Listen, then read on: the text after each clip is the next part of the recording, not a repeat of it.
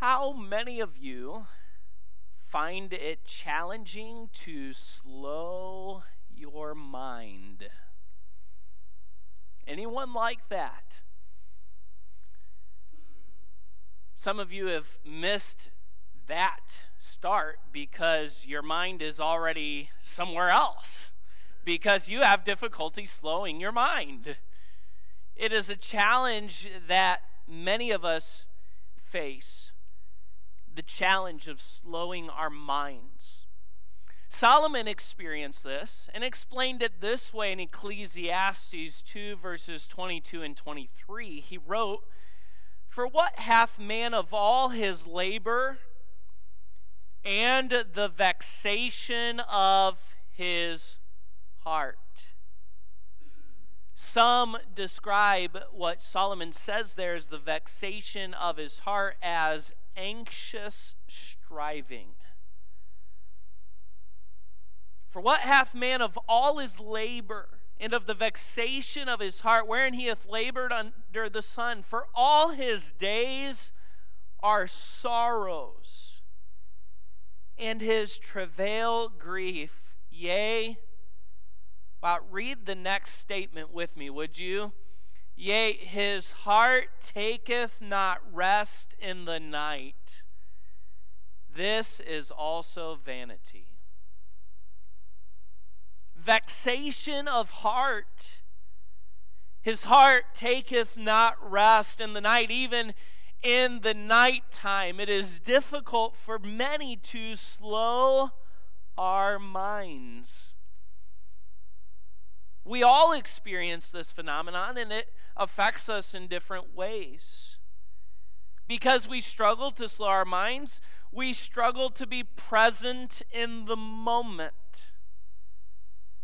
How many of you can consistently stay present and focused where you are in the present, in the moment? Often we struggle with this. We, we struggle to be present in the moment. We, we are already on to the next thing in our minds.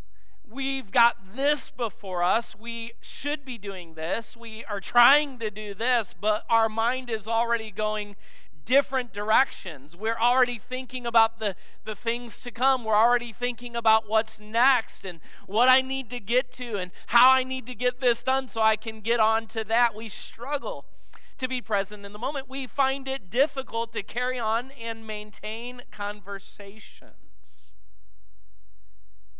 How many times have you been staring at someone, looking at them in the eye, and they are talking to you, and if you were honest, you're not catching a word they're saying because your mind is somewhere else? Oh, the, the words are hitting your ear, you are hearing them, and they may stop. It might be your spouse. And they say, Are you listening? And you say, Yeah. And you might even be able to repeat something they just said, but it really hasn't registered at all. Why? Because your mind is somewhere else. We jump from one thing to the next, to the next to the next. How many of you have ever found yourself, you start something, and then something else gets your attention, and you go to do that thing, and then you go to do that thing, and you go to do that thing, and you forget about what you were originally doing? Why? Because we struggle to slow our mind. And then, we find it impossible to experience undistracted time with God.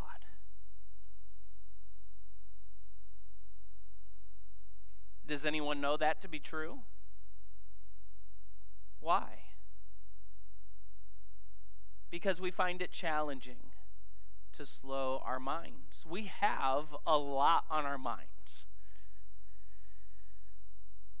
I have found it difficult at times to say hello to people and just ask how they're doing because so often for years I've gotten the same answer busy. Doing good, but it's been busy. It is busy. It will be busy. Busyness is seems to be the the standard of our lives. We have a lot on our minds. And this is why this passage right at the end of Luke chapter 10 means so much to our lives and our relationships with God. Look with me at Luke chapter 10, beginning in verse 38. Now it came to pass as they went that he, Jesus, this is, entered into a certain village, and a certain woman named Martha received him into her house. She had a sister called Mary, which also sat at Jesus' feet and heard his word. But Martha was cumbered about much serving and came to him and said, Lord, dost thou not care that my sister hath left me to serve alone? Bid her therefore that she help me. And Jesus answered and said unto her, Martha, Martha, thou art careful and troubled about many things, but one thing is needful. And Mary hath chosen that good part, which shall not be taken away from her. In the text, Martha represents the one that Solomon wrote about with vexation of heart. Jesus described her as careful and troubled. This word careful translates a Greek word that is used 19 times in the New Testament that means to be anxious. Martha, you're careful, not you're cautious, not you're you're making sure that you're doing a good job. No, you're anxious. In Matthew chapter 6, this word appears six times where Jesus said to his disciples that they should take no thought for their lives, stature, clothing, sustenance, or future. All things that I would wager most of us have been anxious about at one time or another. It's also the same word that appears in Philippians chapter 4, verse 6, where Paul writes, Be careful for nothing. And then Jesus told Martha, You're troubled. This is the only time this particular Greek word is used in the entire New Testament, and it means disturbed. Martha was disturbed in her spirit, in her soul, with all the toil and the work that she had taken onto herself.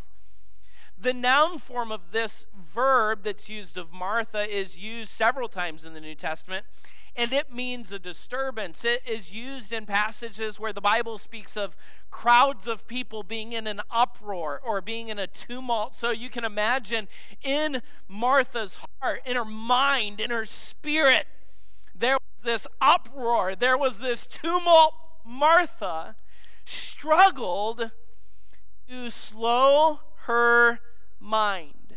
She was anxious, she was disturbed. She was one who struggled with that, constantly jumping from one thing to the next, what she needed to do. I can imagine Martha at times laid awake at night thinking about what was still undone and how the next day would go. This is a part of what Martha was as a person. It was something that she struggled with. She had a lot on her mind. Can you relate to Martha?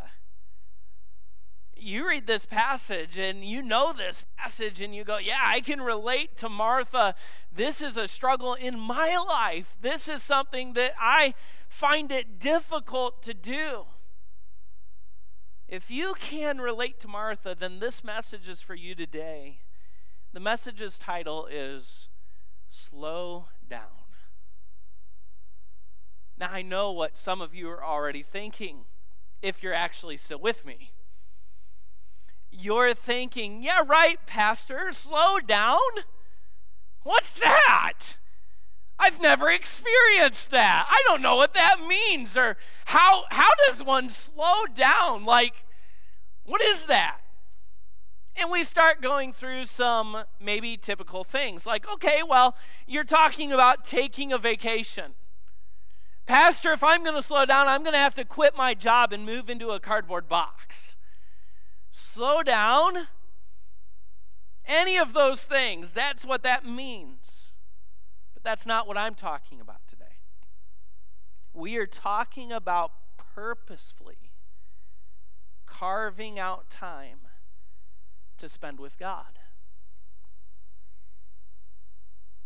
I want you to think for a few moments with me about Jesus. Do you think that Jesus, throughout the time of his ministry, had a lot on his mind? I mean, think about it. He was the Son of God who left the glories of heaven, came to this world, humbled himself to be in the form of a servant. He laid aside or at least veiled his glory that he might become a man. And he experienced all the infirmities of humanity apart from sin. Jesus knew what it was to be tired. Jesus knew what it was to be stressed. Jesus knew what it was to be anxious. Jesus knew what it was, what, what it was to be troubled. Jesus regularly had a lot on his mind. Think about it during his ministry. He regularly had people coming and going looking for healing, looking to be taught, looking to receive something from his hand. He had 12 hard headed disciples that he was trying to teach and train. All the while, he knew God's ultimate purpose and mission for him. And at this point in his ministry, his face was set as a flint toward Jerusalem, knowing what he was going to do. And those hard headed disciples, whom he told again and again and again, I'm going to Jerusalem, they're going to take me, they're going to beat me, they're going to crucify me. Three days later, I'm going to rise again, said, No, not so, Lord. Jesus had a lot on his mind. The Bible tells us that he regularly had people coming and going to the point he didn't even have time to rest or to eat. Mark chapter 6, verse 31 Jesus said unto them, His disciples, Come ye yourselves apart into a desert place and rest for a while. Why? For there were many coming and going, and they had no leisure so much as to eat. Have you ever had a day that was so busy you didn't take time for lunch? Like maybe you were working at your job, you had a project going, you had meetings back to back to back, and you you just didn't even take time for lunch. And you got to the end of the day and it's it's time to go home and it's time to get dinner and you suddenly realize I haven't even had lunch today. Do you know what that experience is? Jesus did. Jesus, when he healed that woman with the issue of blood, you remember? She came up behind him. She touched the hem of his cloak because he's on the way to heal Jairus. And the Bible tells us that Jesus said, Who touched me? And his disciples are going, What do you mean? Everybody's bumping up against you in this crowd. And Jesus said, No, I felt power. I felt virtue go out of me. Do you think that all that work wore Jesus out? Wore him down? I believe it did. Jesus had a lot on his mind, but still, still, Jesus often stepped away to get alone with God. Mark 1, verses 35 to 37, and in the morning, rising up a great while before day, he went out and departed into a solitary place and there prayed. And Simon and they that were with him followed after him, and they said, and when they had found him, they said unto him, What? All men seek thee. Jesus, everybody is looking for you. But still, he took time to step away and get alone with God. Have you experienced this? This idea of everybody seems to want you. If you're a parent, you know exactly what this is like. You've probably had the same experience my wife and I have had. You can't go to use the bathroom without being interrupted, without someone knocking on the door, crying out. It seems like as soon as you get into the bathroom and close the door, somebody is screaming, somebody is dying, someone is crying out for mommy, for daddy. You can't even use the restroom without being interrupted. That happens. We know what this experience is in life to have a lot on our minds, to have a lot going on, to be busy, and to struggle to slow down. Jesus knew that experience too, and yet he regularly stepped away to spend time with God. It happened at key times in his ministry. In Luke 4, we find it before starting his ministry. And you remember this, right? Jesus had been baptized by John the Baptist. And Jesus, as he was raised back out of the water, there was this voice from heaven, God the Father, saying, This is my beloved Son, in whom I am well pleased. Have you ever stopped to think about that? Jesus hadn't even done any ministry yet. Jesus hadn't done a miracle. Jesus hadn't preached a sermon yet. But God was pleased with him. But Jesus didn't leave the, the river and go immediately and start ministry. What did he do? He was driven by the Spirit into the wilderness where he fasted for 40 days and 40 nights. He didn't go on a diet, he got away to spend time with the Father. In Luke 6, we find Jesus doing this before making important decisions, stepping away and getting alone with God. Matthew 14, after a long, hard day of work, Jesus got alone with God. In Luke chapter 5, after ministering to lots and lots of people, Jesus stepped away to get alone with God. In Matthew chapter 14, after losing a close friend, Jesus stepped away to get alone with God. But many of us struggle to follow Jesus in this. The reality of our lives is that we are much more often like Martha than like Mary. If this is true of you, then there are some lessons from this account that we need to think about. Number one is this you need to fill up to continue to pour out. You need to fill up to continue to pour out.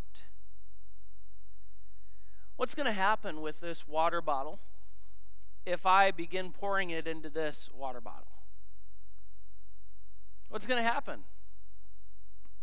Yeah, that water is going to flow from one into the other, and eventually this other bottle is going to be empty, right? And do you know that this is the way so many of us live our lives? There's so much on your minds, so much on your hearts, so much going on you're so busy that you are constantly pouring out. But if you don't learn, if I don't learn how to slow down, to step away, to get alone with God, you're going to pour out and pour out and pour out, and eventually you won't be able to pour out anymore because you'll be empty. You need to fill up to continue to bore out. What was true of Martha in our text? Martha was busy serving, right? She was doing. And she had good intentions. She desired to be a good hostess to meet the needs of Jesus. But she allowed it to get out of balance. Notice what Jesus told her in the immediate aftermath of revealing her anxiety and the disturbance of her life. In the first part of verse number 42, Jesus said this One thing is what? One thing is what?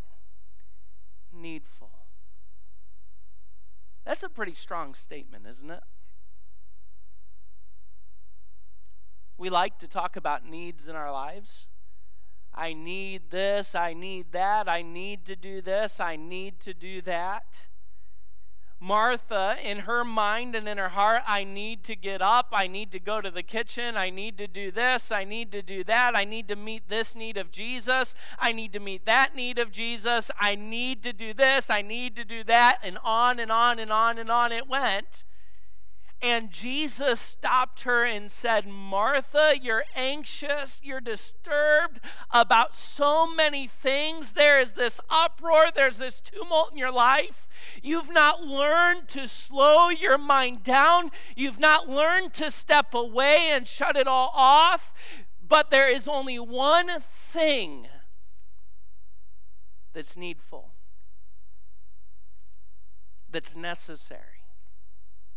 Ultimately, it is the one necessity. What is the one necessity? One commentator wrote it this way If we would be strong for service in the strength that prevents distraction and unrest, we must know what it is to find time amid all the duties of life to sit at his feet his, as his disciples. The psalmist understood the importance of this. Remember what he penned, which were actually the direct words of God in Psalm 46. Psalm 46, verse 10, you can probably quote it Be still and know that I am God. Notice he didn't say be busy and know that I'm God. Be working and know that I'm God. Be this and be that and know that I. No, he said be still. The word still here is an interesting word. It literally means to slacken. In other uses in the New Old Testament, it is translated be idle, to let go to let alone, to forsake. You know what God is saying? There are some things that you're going to have to release your hold on. There are some things that you're going to need to be a little more slack about. There are some things you're going to have to let go of. There are some things that you're going to have to let alone at least for a time so that you can know me so that you can know that I am God. The idea, in the positive way that God used it, is that you will consciously let go of other activities and distractions so that you can be idle in God's presence. The reality is, some of us been saved a long time. Some of us have been followers of Jesus for a long time. And we have rarely, if ever, experienced this.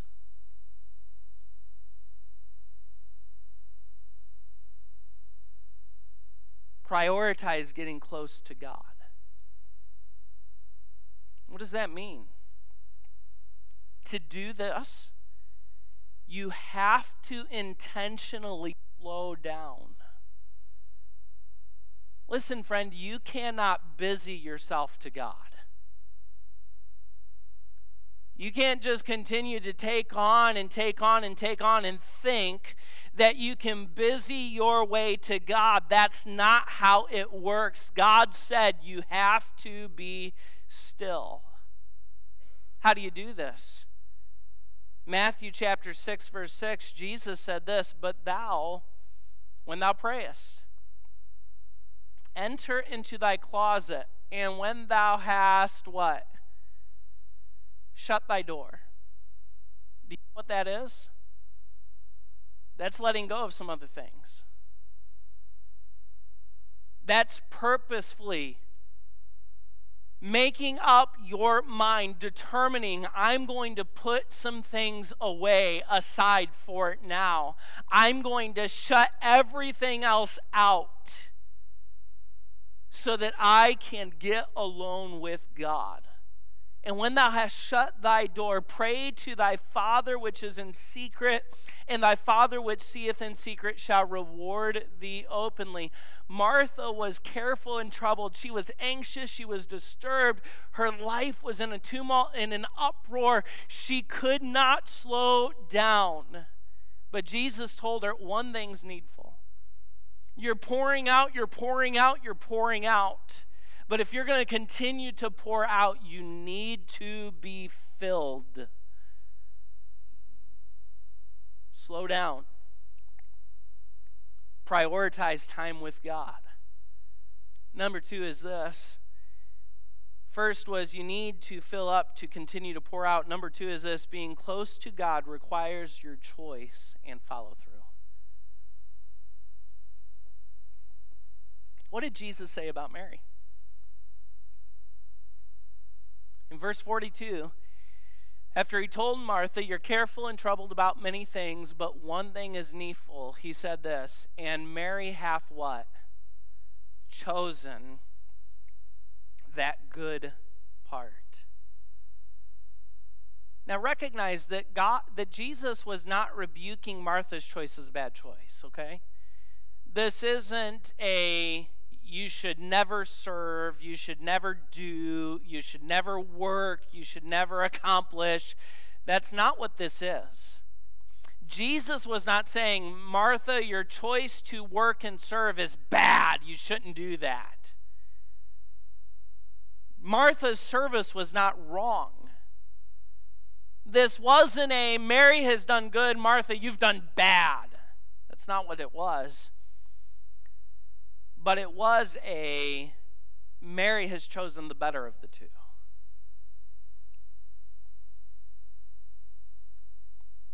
Friends, do you realize today that you can be as close to God as you want to be? Do you know that that's true?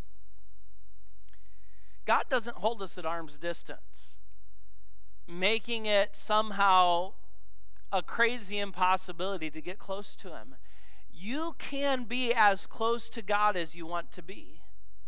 You can know God. But you can also make excuses. But you cannot do both. You can know God you can be as close to Him as you want to be, or you can make all the excuses in the world for why you aren't or why you can't be, but you can't do both. You can't get close to God and also make the excuses. What excuses keep you from getting close or closer to God? What are the excuses in your life today? Ultimately, it is only our excuses that prevent us from getting close to God. Let's say that I felt distant and cold to my wife.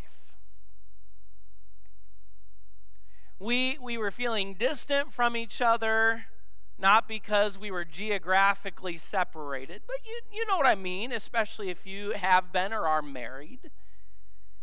There should be an emotional connection, a spiritual connection, a physical connection. And that connection, if it is as it should be, will cause you to feel close, even if you are geographically distant from each other.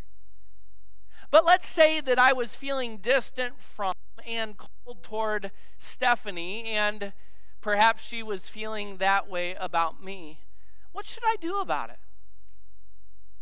Well, I'll tell you this desiring that it would be different wouldn't change it. If I just said, well, I, I want it to be different, is that going to change anything? No. Telling her that I felt the way I did wouldn't change it. Stephanie, you know, I'm just feeling distant from you. I'm feeling cold towards you. And I just wanted you to know. That wouldn't change it. Knowing that I felt that way wouldn't change it. Man, you know, I something's going on between me and Stephanie. You know what it is? I'm feeling distant from her and cold toward her.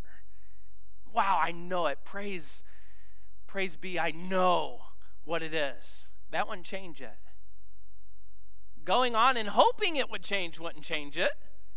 You know, I'm distant from Stephanie. I'm not feeling close to her right now, and I'm feeling a little cold toward her.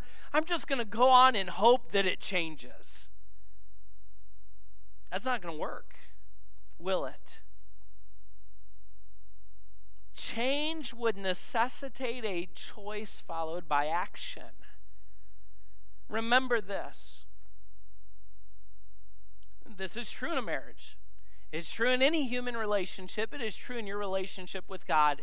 Intimacy is not possible without intentionality. Intimacy is not possible without intentionality. If you want to be closer to God, you can be. You can be as close as you want to be to God, but it requires a choice followed by follow through, action. So stop making excuses. Well, I can't get close to God because of all these things going on. I can't get close to God because if I do what I need to to get close to God, then you know my my work is going to suffer, my my marriage might suffer, my my children might suffer, my family might suffer, my whatever it is. Uh, you can make all the excuses if you want. I, I'm too busy. I've got too much going on. I have too many other things on my mind. There's too much distraction. No, stop making the excuses. That's where you need to start. Make the decision to let go of what you need to let go of. And you know, that may mean that there are some things you need to set aside. For some, that may mean you need to learn to say no. Anyone like that? You have trouble saying no? You say yes to everything and everyone? You might have to learn to say no at times. You might have to just learn how to stop worrying about how someone else will respond. I see that in the text, don't you? Martha, Jesus, Mary has left me to do this alone, and, and you need to tell her to come help me. There may be times and situations where someone else won't understand your intentionality in carving out time to be alone with God. And that's okay. It may not be permanent in the sense of it may not be that you need to let go of things permanently or say no permanently, but there may be times, and there should be each and every day, that you have to learn to just let go of your grip on all the things. You have to shut the door to get alone with God. You need to make a plan. Is there going to be a specific time, a specific place, tools and resources that you'll use? You'll have to determine how to deal with distractions. How many of you use an electronic device when you read your Bible or when you're spending time with God? Anybody? Have you ever found yourself suddenly jumping from spending time to God to looking at sports scores or looking at the news or looking at the stocks or looking at surfing something online? Anybody? Am I the only one? Surfing social media. You get a notification and you just have to check it right now. You've not learned to slow down. You've not learned to let go. You've not made a plan for how to deal with those distractions. I'm all for using your phone, using a tablet. We have more tools at our fingertips to get alone with God and study His Word than any previous generation has ever had. You can download free Bible study software that has dozens of commentaries and lexicons and language tools, etc. But the reality is, even though we have that, I would dare say there have been a lot of previous generations who have been closer to God than what we are. You need to learn to let go to make that plan, and then you need to follow through. You have to just do it. Jesus said, One thing is needful. Is difficult in this day and the place we live to slow down, to let go, to put the distractions aside. But that's exactly what we need to do if we're going to know God. Be still and know that I am God. And perhaps you think, well, this really isn't that meaningful to my life. I'm good with where I'm at. I'm good doing what I'm doing and not doing what I'm not doing. I, am fine. Can I remind you what Jesus said as he prayed in John 17? Listen to this and let it sink in. Jesus said in John 17, verse 3, and this is life eternal. This is what eternal life is about. That they may what? Know thee the one, the only true God, and Jesus Christ, whom thou hast sent. You know what Jesus is saying? Life eternal. Eternal life is about knowing God. What is eternity going to consist of? I know you've given thought to eternity. Many of you have. What it's going to be like some of you have asked the question and given answers for yourself or from the Word of God what is heaven going to be like? What are we going to be doing in eternity? I've had people ask me that. Man, eternity is a long time. What are we going to be doing? We, we might discuss things like serving God, worshiping God, amazing grace. How does that last verse go? When we've been there 10,000 years, bright shining as the sun, we've no less days to sing God's praise than when we first begun. Eternity, worshiping God. We could talk about these and a host of other activities and experiences that eternity will consist of. But here is one certainty knowing God and Jesus. That's life eternal. Friend, it can be difficult to slow our minds in this world. Quickly going from one thing to the next thing, never ending noise, distractions are all over the place. But you need to fill up so you can pour out. You cannot busy yourself to God, you need to be still. Prioritize getting close to God. Remember, intimacy without intentionality is not possible. Stop making excuses. Make the decision about what you need to let go of. Make a plan and then follow through. In the coming week, I would encourage you determine how you can intentionally slow down so you can get close to God. That should be a desire that we all have. You can be as close as you want to be. Do what you need to to experience it. There are some here and some listening on the internet who cannot drown out the noise or the distraction of this world to get close to God because you do not have a relationship with Him at all. To you, I would say God loves you and He knows you. God loves you so much that He sent His holy Son, Jesus, into the world as a baby born to a virgin. Jesus lived 33 years, the perfect life that you and I can't because we're sinners. Then, at 33 years young, he was tortured and nailed to a cross where he died the death that we all deserve because of our sin. He gave his life for you. He was buried, but then three days later, he rose from the grave and he's alive today. He invites you into his family.